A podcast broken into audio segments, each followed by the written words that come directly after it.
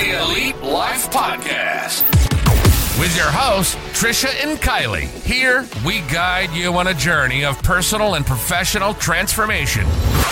Revealing the secrets to success. Whether you're a seasoned pro or just starting out, join us as we unlock the doors to the elite world of growth, grit, and grace. So, let's dive in.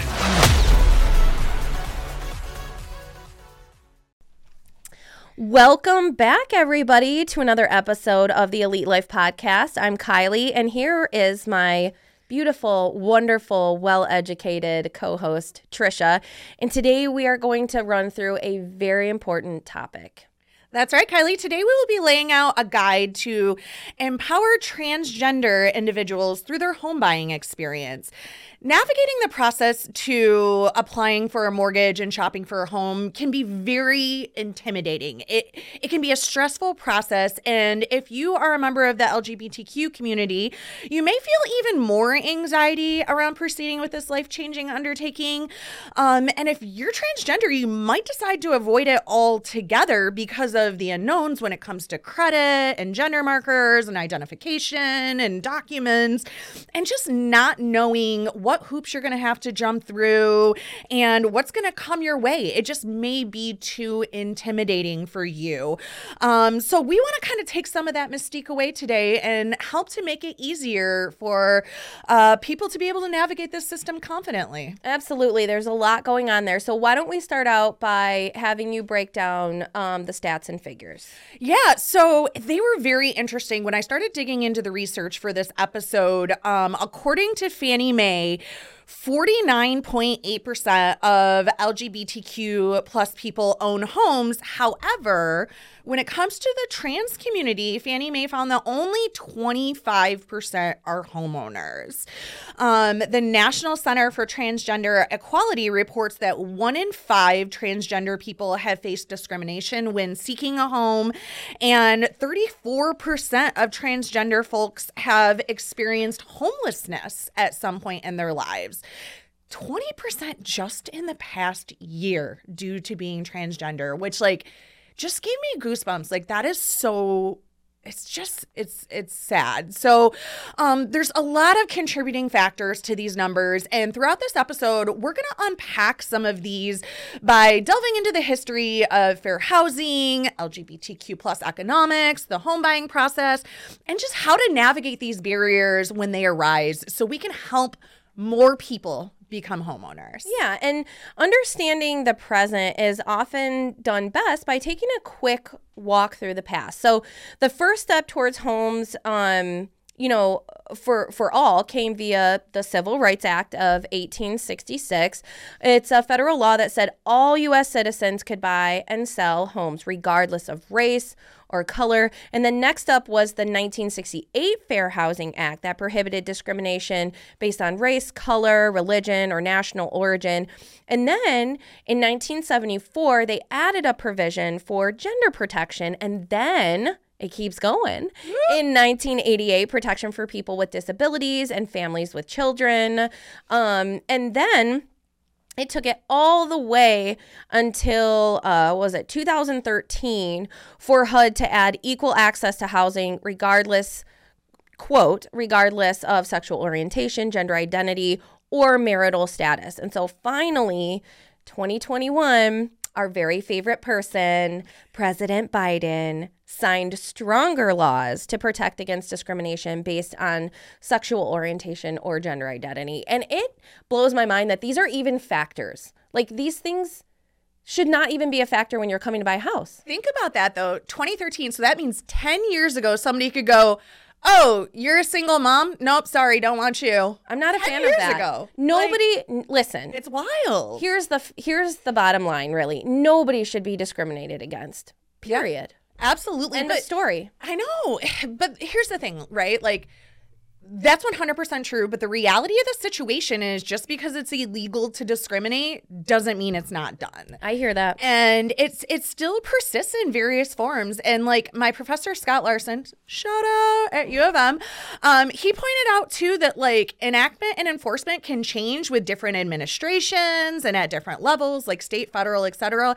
And that just leads to like increased anxiety and uncertainty for minoritized buyers. So it's like, there are these laws, but like some places enforce them, some places don't. Like, you know, it's hard to prove that it happened. Right. Um, so, you know, hopefully, again, this episode just brings to light these problems and helps more people to be able to navigate it. Um, according to the L G B T Q Real Estate Alliance, seventy-eight percent, seventy-eight percent of L G B T Q plus people are afraid of sexual orientation discrimination. thirty-six percent of age discrimination, thirty-four percent race and ethnicity discrimination, thirty-two percent gender and gender identity discrimination. And Freddie Mac reports that thirteen percent of L G B T Q plus homebuyers did in fact, did in fact experience discrimination. And so like we're shouting out these these statistics, which are high. And the other fact is, is like we know that like not everybody reports this, right? So right. If seventy-eight percent are afraid of it, that means probably like ninety are actually afraid of it, right? Like if thirteen percent reported they experienced it, probably like twenty-five, fifty percent actually did. So very, very interesting. Yeah. When I found out those stats, I really just, you know, digging into this research really affected me. And, you know, I I firmly believe and we firmly believe and work hard to help everyone and anyone become a homeowner. So um, our hope is that we can make it so that the L G B T Q plus community and especially our transgender friends can enter the marketplace with confidence and the ability to protect themselves from this discrimination and predatory lending. And when more people know and understand the process, the variables, the barriers, and how to remove them, then we can bring those transgender homeowners statistics up and improve their lives and experiences. And that's what we are all about here at the Elite Life Podcast, is just making people's lives a little better every day in every way. So let's dive into this, right? Absolutely. So let's start at the beginning. And we'll begin at the beginning. We always begin at the beginning. And I wouldn't say that. Sometimes we're a little backwards. But um, the home buying journey for everyone, every single person starts, I mean, unless you're throwing some cash around, but we're going to talk really quick about the mortgage process. So uh, break that down for our listeners, Trish. Yeah. So I went, obviously, we know the mortgage process pretty well, but I did want to go and interview our friend Greg Goddard. He's the loan officer at Cross Country Mortgage. And he shared with me that by law, mortgage applications must be done in the homeowner's legal name, full legal name. So, um, you know, if you are a Dave, you can't, you have to, if you are David, you have to do David, not Dave, right?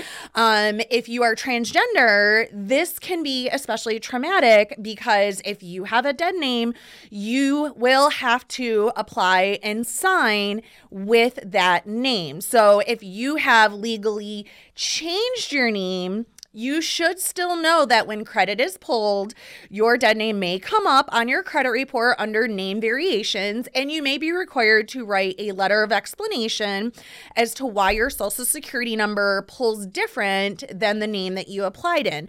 Now, this doesn't have to be like a huge letter. It can be as simple as, when I was born, my parents named me Nancy, and I legally changed my name to Terry.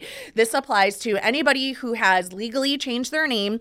Like when I applied for my mortgage, I have to put Trisha Aponte, which was my born name, Trisha Borschek, which was my previous marriage, and Trisha Dork, now that I am legally married again. So um, that's a lot of signing action. It is. It is. But I have to do an L O X on the different names that I have had, because when you pull credit, they're there. Um, and, you know, just knowing that, that if you don't want to have to go through signing, if you want to sign the name that you go by now, you want to go and do the process to legally change your name, which we will leave links in the show notes um, that take you to the sites that teach you um, the resources and the places to go to do that.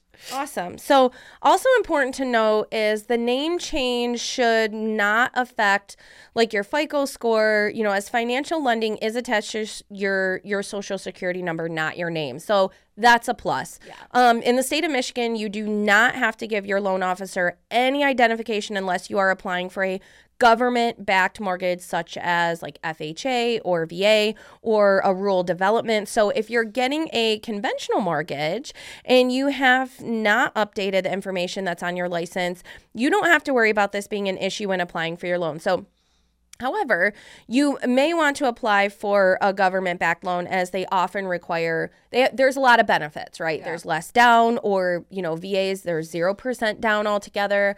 Um, and uh, they're a lot easier to get approved for. So if you are working with fewer resources, it may be worth getting your license updated, which again, like Trisha said, we'll leave, we'll leave links in the notes. Yeah, and that's great info because a lot of people, when I was first um, talking about this with my professor, he he was wondering the same thing. He's like, you know, I have student loans in one name and I have, you know, these credit cards in another name. Like, how does that work? So that was really interesting information for me to find that um, since it's all attached to your social security number, you're good to go on that. Um, another thing we want to let you know about the application is they will ask for your marital status, your ethnicity, your sex, and your race.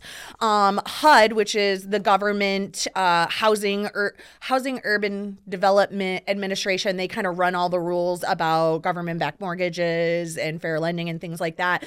They say they do this for auditing purposes to make sure your lender is not giving loans, like say to only cis white men, right? Um, or to only this one class, or only this one race, or only this one sex. And you can check the box that you don't want to provide this information.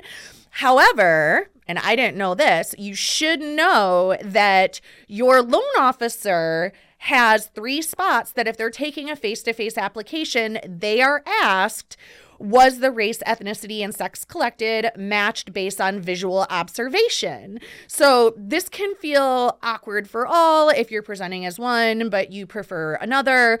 Um, so just make sure, like, you let your loan officer know up front. I was talking to Greg, and I'm like, how how do you think is, like, easiest to navigate this? And he's like, just let us know, like, what are your preferred pronouns? How do you feel most comfortable navigating these questions? And they want you to feel comfortable. Like, they want you to feel at ease and this to be a positive situation.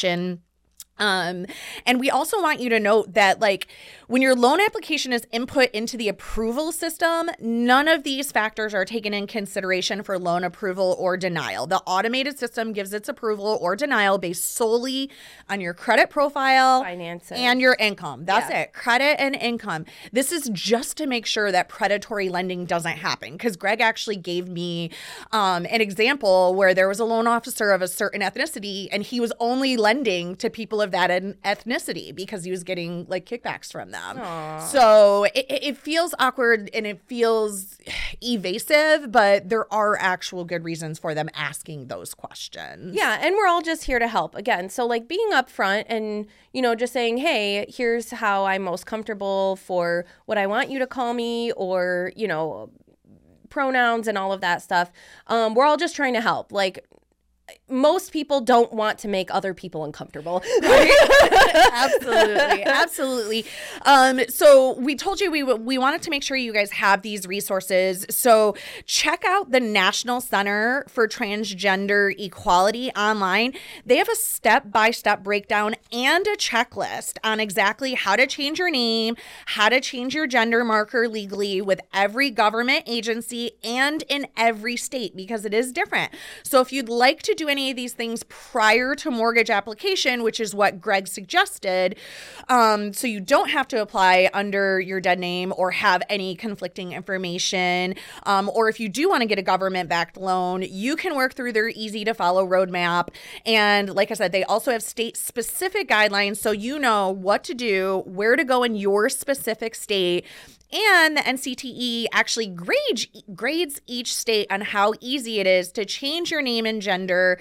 Um, and we live in Michigan, and Michigan actually got an A for its ease of being able to make the changes you want with the state's various governing agencies. So Michigan makes it pretty easy. If you're in Michigan, um, it's not very hard to be able to go and change your name and your gender markers here.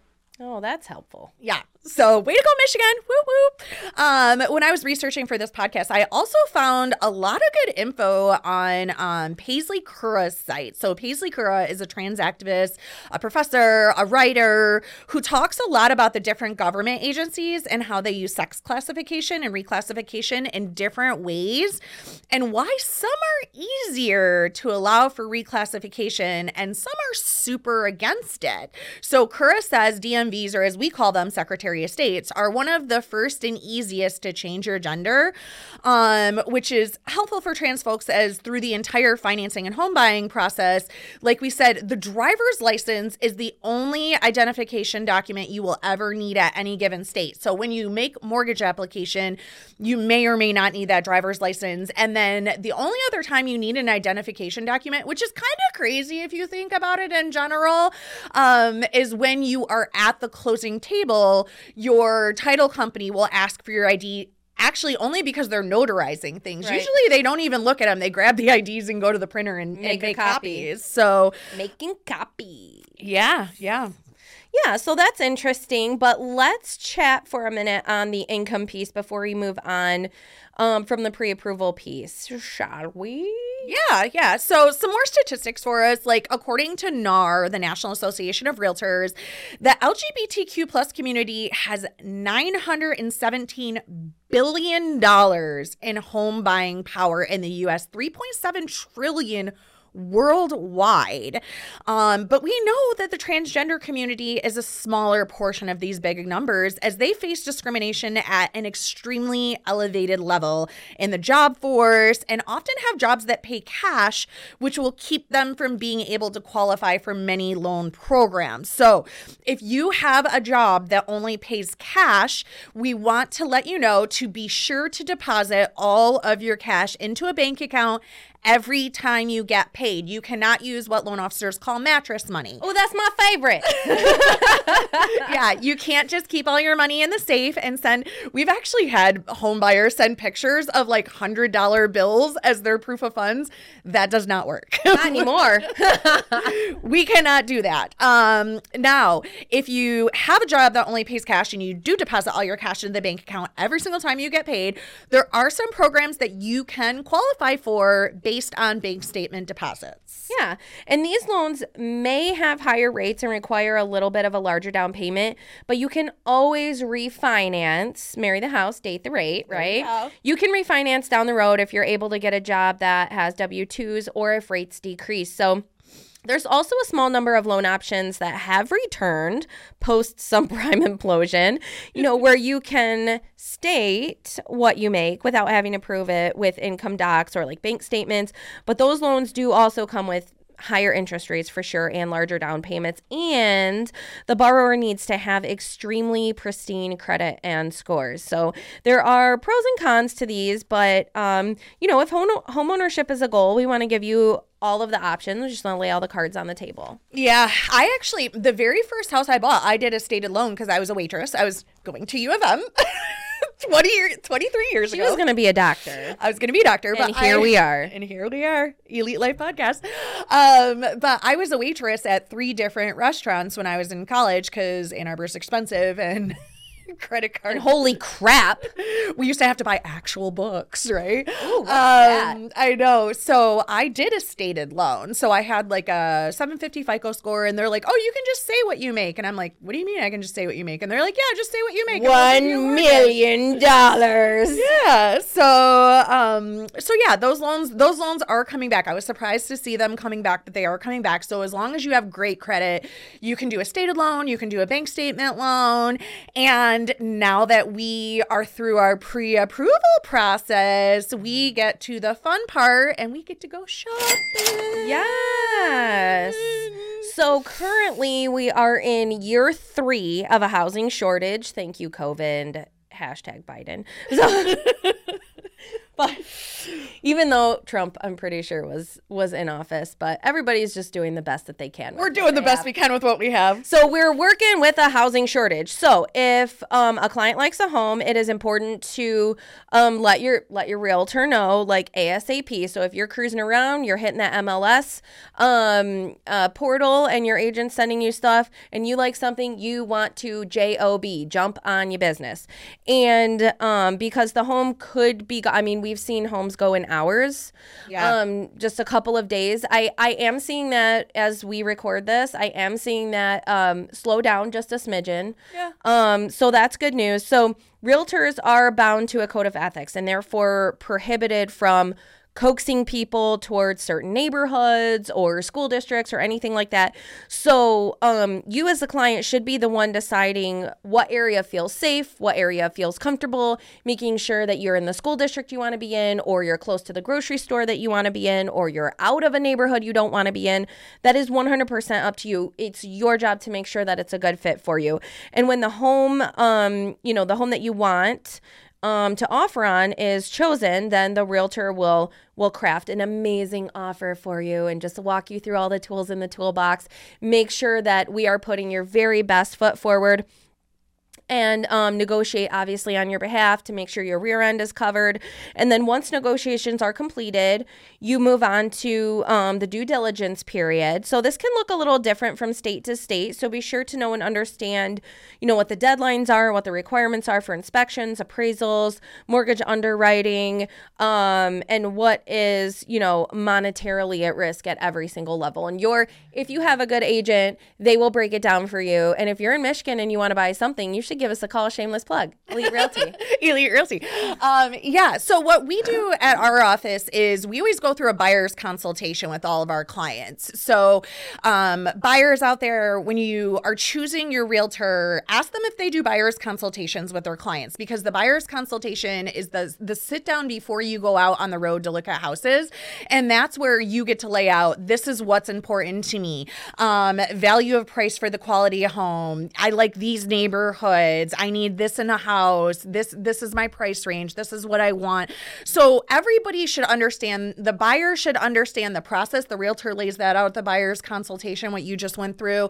And then the realtor should understand the client's goals and needs. So having that buyer's consultation to start, and then having you as the buyer drive by those homes. That's yes. really important too. Make sure as a buyer, you drive by the homes. I've had buyers like grab lunch and then then sit on the block and like just watch the neighborhood, like see if it's a quiet neighborhood, see if people are outside, see if people are walking their dogs. Like if it's important to you, you want to be around other people that are doing the same things. Yeah. Like I had some clients that were buying Royal Oak and they're like, it's really important to us that the house, the city that we live in is very walkable. We want to, we want to be able to walk our dog to the dog park. We want to be able to walk up to the, to the, uh, cafe, to the pub, yeah. to the cafe to get coffee. So, um, make sure you drive by, make sure you spend some time in the neighborhood. And then like Kylee said, once you see one you like, jump on it. So mm-hmm. once you get your offer accepted, you're going to go into the underwriting process, and the underwriting process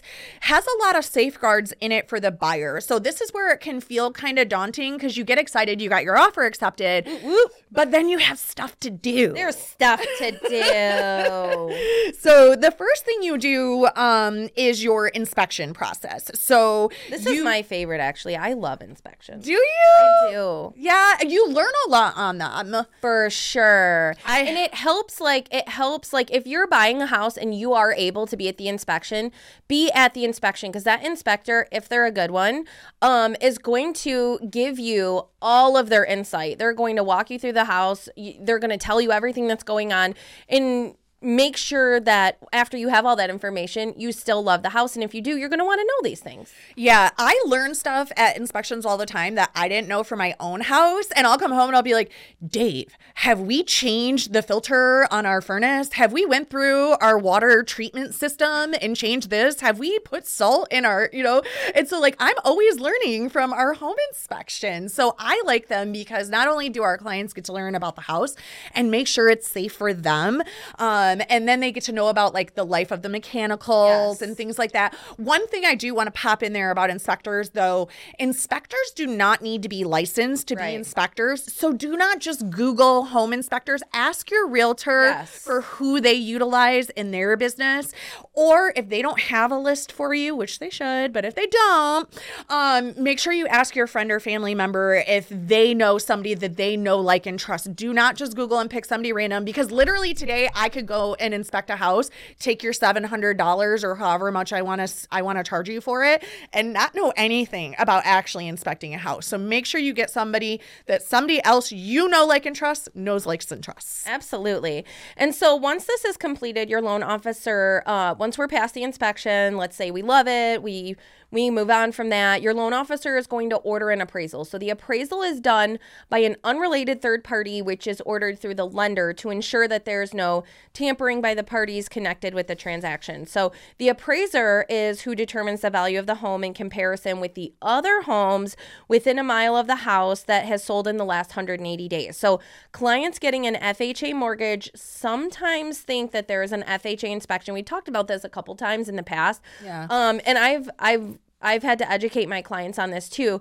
Um, that's incorrect. The only thing that happens with an F H A appraisal is that there's an an extra addendum um, that's added to the appraisal, which states that it's up to par with health and safety, like all the code, yada, yada, yada.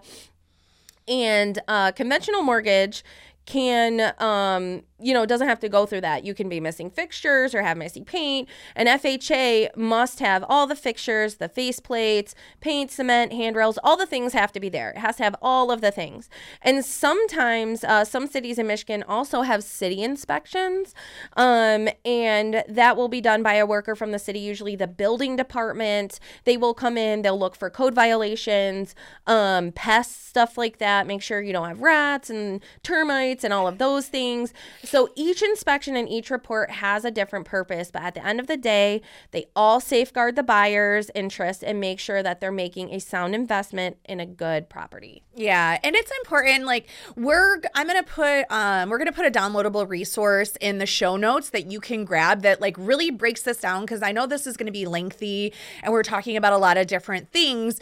Um, but check out that downloadable resource, because I'm gonna break it down into like, you know, twelve to fifteen easy to follow steps. That's like, get your pre-approval, ha- you know, have your buyer's consult, do your home inspection, do your city inspection. Wait, wait, wait. Step one, call Elite Realty. There you go. If okay. you're in Michigan, we got that step first. Okay. We are going to take a very quick break. Let's and sit tight. Sit tight. We have a lot more really good information for you on how to finish out this process. Fair housing, all the Fair things. Fair housing, all the things, and lots of more tips and resources. So stay tuned. Did you know that over eighty percent of real estate agents call it quits within their first year in the business? It's a staggering statistic, but at my stars academy dot com, we're here to change that narrative. Our expert-based training and coaching program caters to both agents and brokers. The Agent Accelerator Program is your key to leveling up your real estate business. Learn how to generate a constant flow of free leads, convert those leads into loyal clients, and keep them coming back for more as repeat business. Our industry experts bring years of proven success to the table and provide one-on-one coaching to help you achieve structure and work-life balance. We'll map out a plan for you to follow, guiding you through the steps to scale and grow both in your business and personal life. Don't become another statistic. Visit my stars academy dot com and enroll today to pave the way for your future success. And we are back, friends. I love this episode because we are educating and informing and providing resources, which is our absolute favorite thing to do. And at this point, we are talking about different inspections you get throughout the home buying system. So while these different inspections are being completed, there are also multiple parties that are underwriting the borrower and the home. Um, lots of cooks in the kitchen throughout this process. Yes. And so it's important to make sure you have professional chefs. Right? Yes, absolutely. I always tell everybody, I'm like, I know that it gets a little... a little heavy during the underwriting process, but you're buying a home, not a hamburger. It's not going to be your way right away. I'm going to get that on a T-shirt for you. You're buying a home, not a hamburger. It, it, it, I, I love it. Um, I don't know. Sometimes I get pretty technical about my hamburger. I'll tell you that right now. Right? So the title company, there's going to be a title company, and they are going to be going to the county and pulling what's called the chain of title to ensure the buyer buys the home with a clean and clear deed. They will be checking um, for public records filed by both the sellers and the buyers that could become liens on the property, such as marriages, divorces, deaths, bankruptcy, tax liens. All of these things can affect title. So these searches are necessary to be sure that both sides have handled any and all public record situations that could become liens on the property. That way, um, you know, I always tell my clients, like, once you close on a home, you don't want somebody coming and knocking down the door and saying, hey, my husband sold this home and I should have got half of the money, so now you owe me. The title company is who protects you from those things happening. And so, I would like to point out as well that not all title companies are created equal. That's true. There is a reason why we always use Epic Title. Not only do they answer phone calls at nine thirty p.m. on a Sunday, they also are very diligent. Everything's above board. And if there is an issue, they don't just say, oh, you have an issue, have a nice life.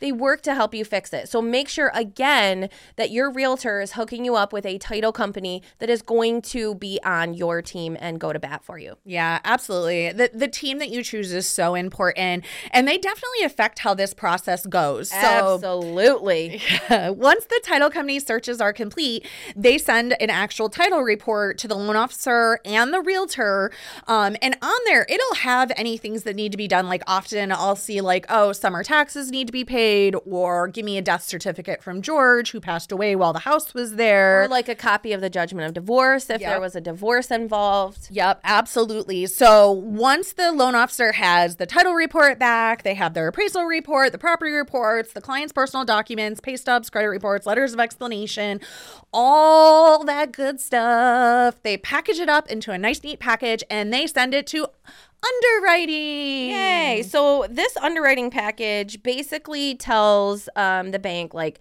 the who, the what, the where, the when, and the how of the home purchase. So the underwriter reviews each and every piece of documentation, and if there are any gaps, they will send over a list with conditions which must be met in order to get your clear to close for the loan. So once all of those conditions are met, like we just talked about, need a copy of the divorce judgment, blah, blah, blah, blah. Once all of those are met, the closing is set, and the parties meet to sign final documents and exchange keys. Yay!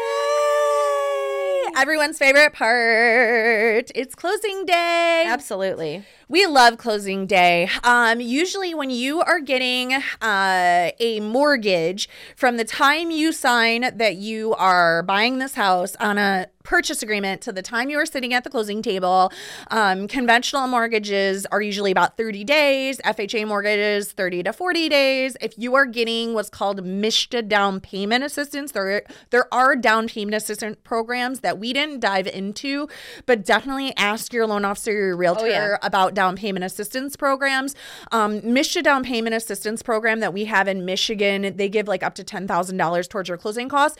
That does make it take about forty-five days to closing. So you're looking at anywhere from thirty to forty-five days from the time you sign the purchase agreement until the time you're sitting at the closing table.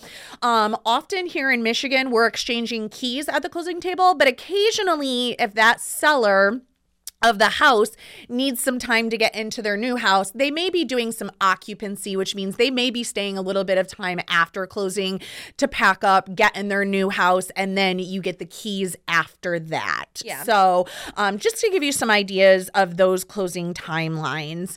Um, You want to talk about final walkthroughs too, really quick, because that's Ooh, something we want to touch on too. Those are super duper important. Um, so final walkthrough means that before the cl- before the closing. So like if you have an early morning closing, you can do them in the evening. I personally try to do them as close to the closing as possible. So what this is is you and your realtor go to the house and you walk through the house and you make sure it is in the exact condition as the last time you saw it. You want to make sure that as the seller moving out, they're not leaving holes in the wall that are absolutely obscene. They're not taking the wa- hot water tank, because as soon as you sign those papers, it's done and over with. Like, like Everything's done. That is your house as is. So you need to make sure that before you close, you go with your realtor to the house, walk the house, and if there are any issues, you need to deal with those before the closing. Now, if the seller's having occupancy, like Trish just said, you do what's called a key exchange. Same, same, different, different name. So you're gonna you're gonna meet. Sometimes you meet the seller, sometimes you don't, but you're going to again. At, at the time you take possession, go over there, walk through the house, and if there's any issues, you take that up with, with the seller. And one thing I will say that I did not do at the very beginning is if you're offering occupancy, you want to make sure that your realtor puts into the agreement that you're going to have a security deposit from the seller. So what'll happen is the title company will say, oh, they'll see on the purchase agreement, oh, seller, we're holding three thousand dollars as a security deposit during occupancy.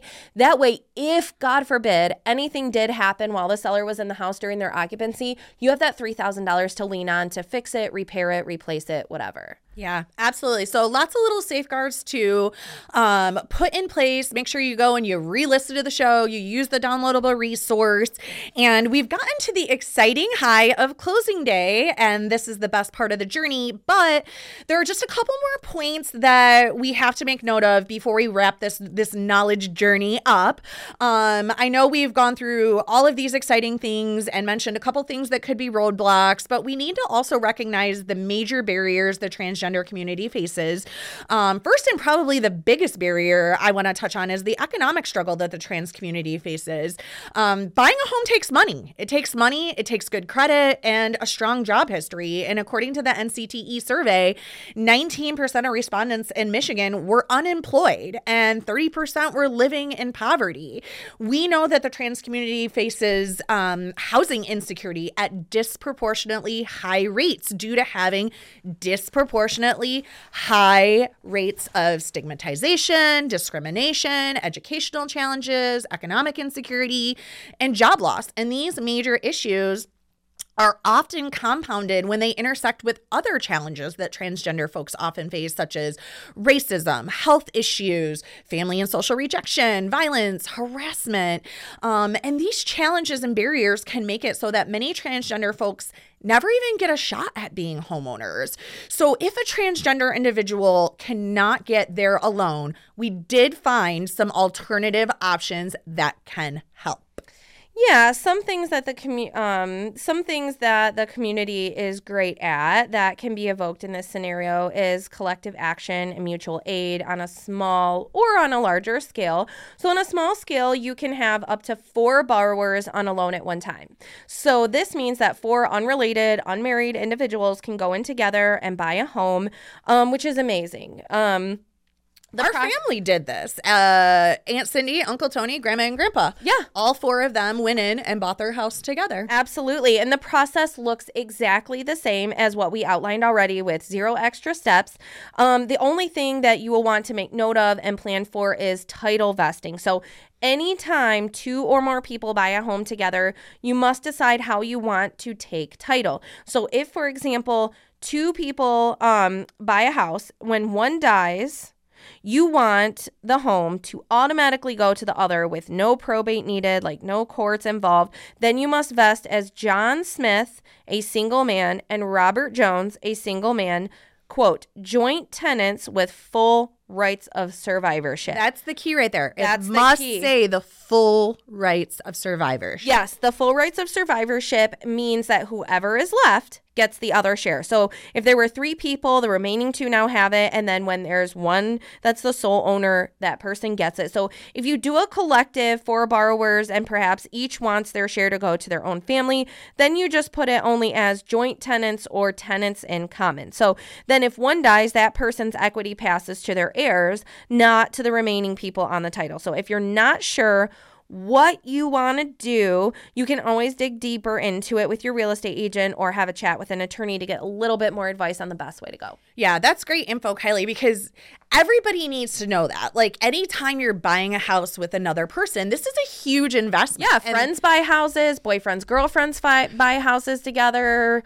The all uh, people who are not married buy houses together all the time, all the time. So anytime you're buying a house with another individual, this is something that should be broached, and it's missed all the time. Yes. All the time. So how you vest title is very important. Um, so that's on a smaller scale. Scale you can collectively four people buy. Um, and then on a larger scale, we also see trans-led organizations and collectives buying large multifamily homes, apartment buildings, and group homes to house trans community members. So this started way back in Stonewall era by Sylvia Rivera when she had Star House. And it has continued by organizations like House of Tulip in New Orleans, My Sister's House in Memphis, Atlanta's Trans Housing Coalition, and Trans Housing Programs, which all provide long-term housing solutions to trans people in their cities. So Google your city and um, collective housing, trans-led organizations for housing, and you will likely find one either in your area or near your area where collectives are buying, buying these houses and helping to house so there is less homelessness in the trans community. Yeah. Wow. We covered a lot of ground today. We did cover a lot of ground. And I learned so much in researching for this show. And I'm so grateful to be able to arm our listeners, fellow realtors, people in the communities with this information to just make the world and the future a better and brighter place for our transgender friends and people that are looking to buy homes in the L G B T Q plus community. Yeah, so that's what we've got for you today. I, that's the end. That's the end. That's it. So make sure to, like Trisha said a couple times, grab your downloadable resources. Check out the show notes because we're throwing a lot of links in there with some great information. Um, we're going to give you easy steps to follow in the in the home buying process. And thank you again so much for um, joining us today on Elite Life. Like, we know that there's a lot of places you can get your information um, and your entertainment. I like to think that we're entertaining. I hope so. Yeah. So um, this is a super special episode, and so we are super glad that you're listening, and please make sure you subscribe, leave a, re- leave, leave, uh, leave a review. My goodness.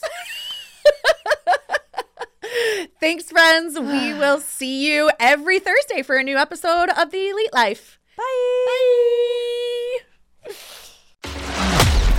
Thank you for joining us today on the Elite Life Podcast with Trish and Kylee.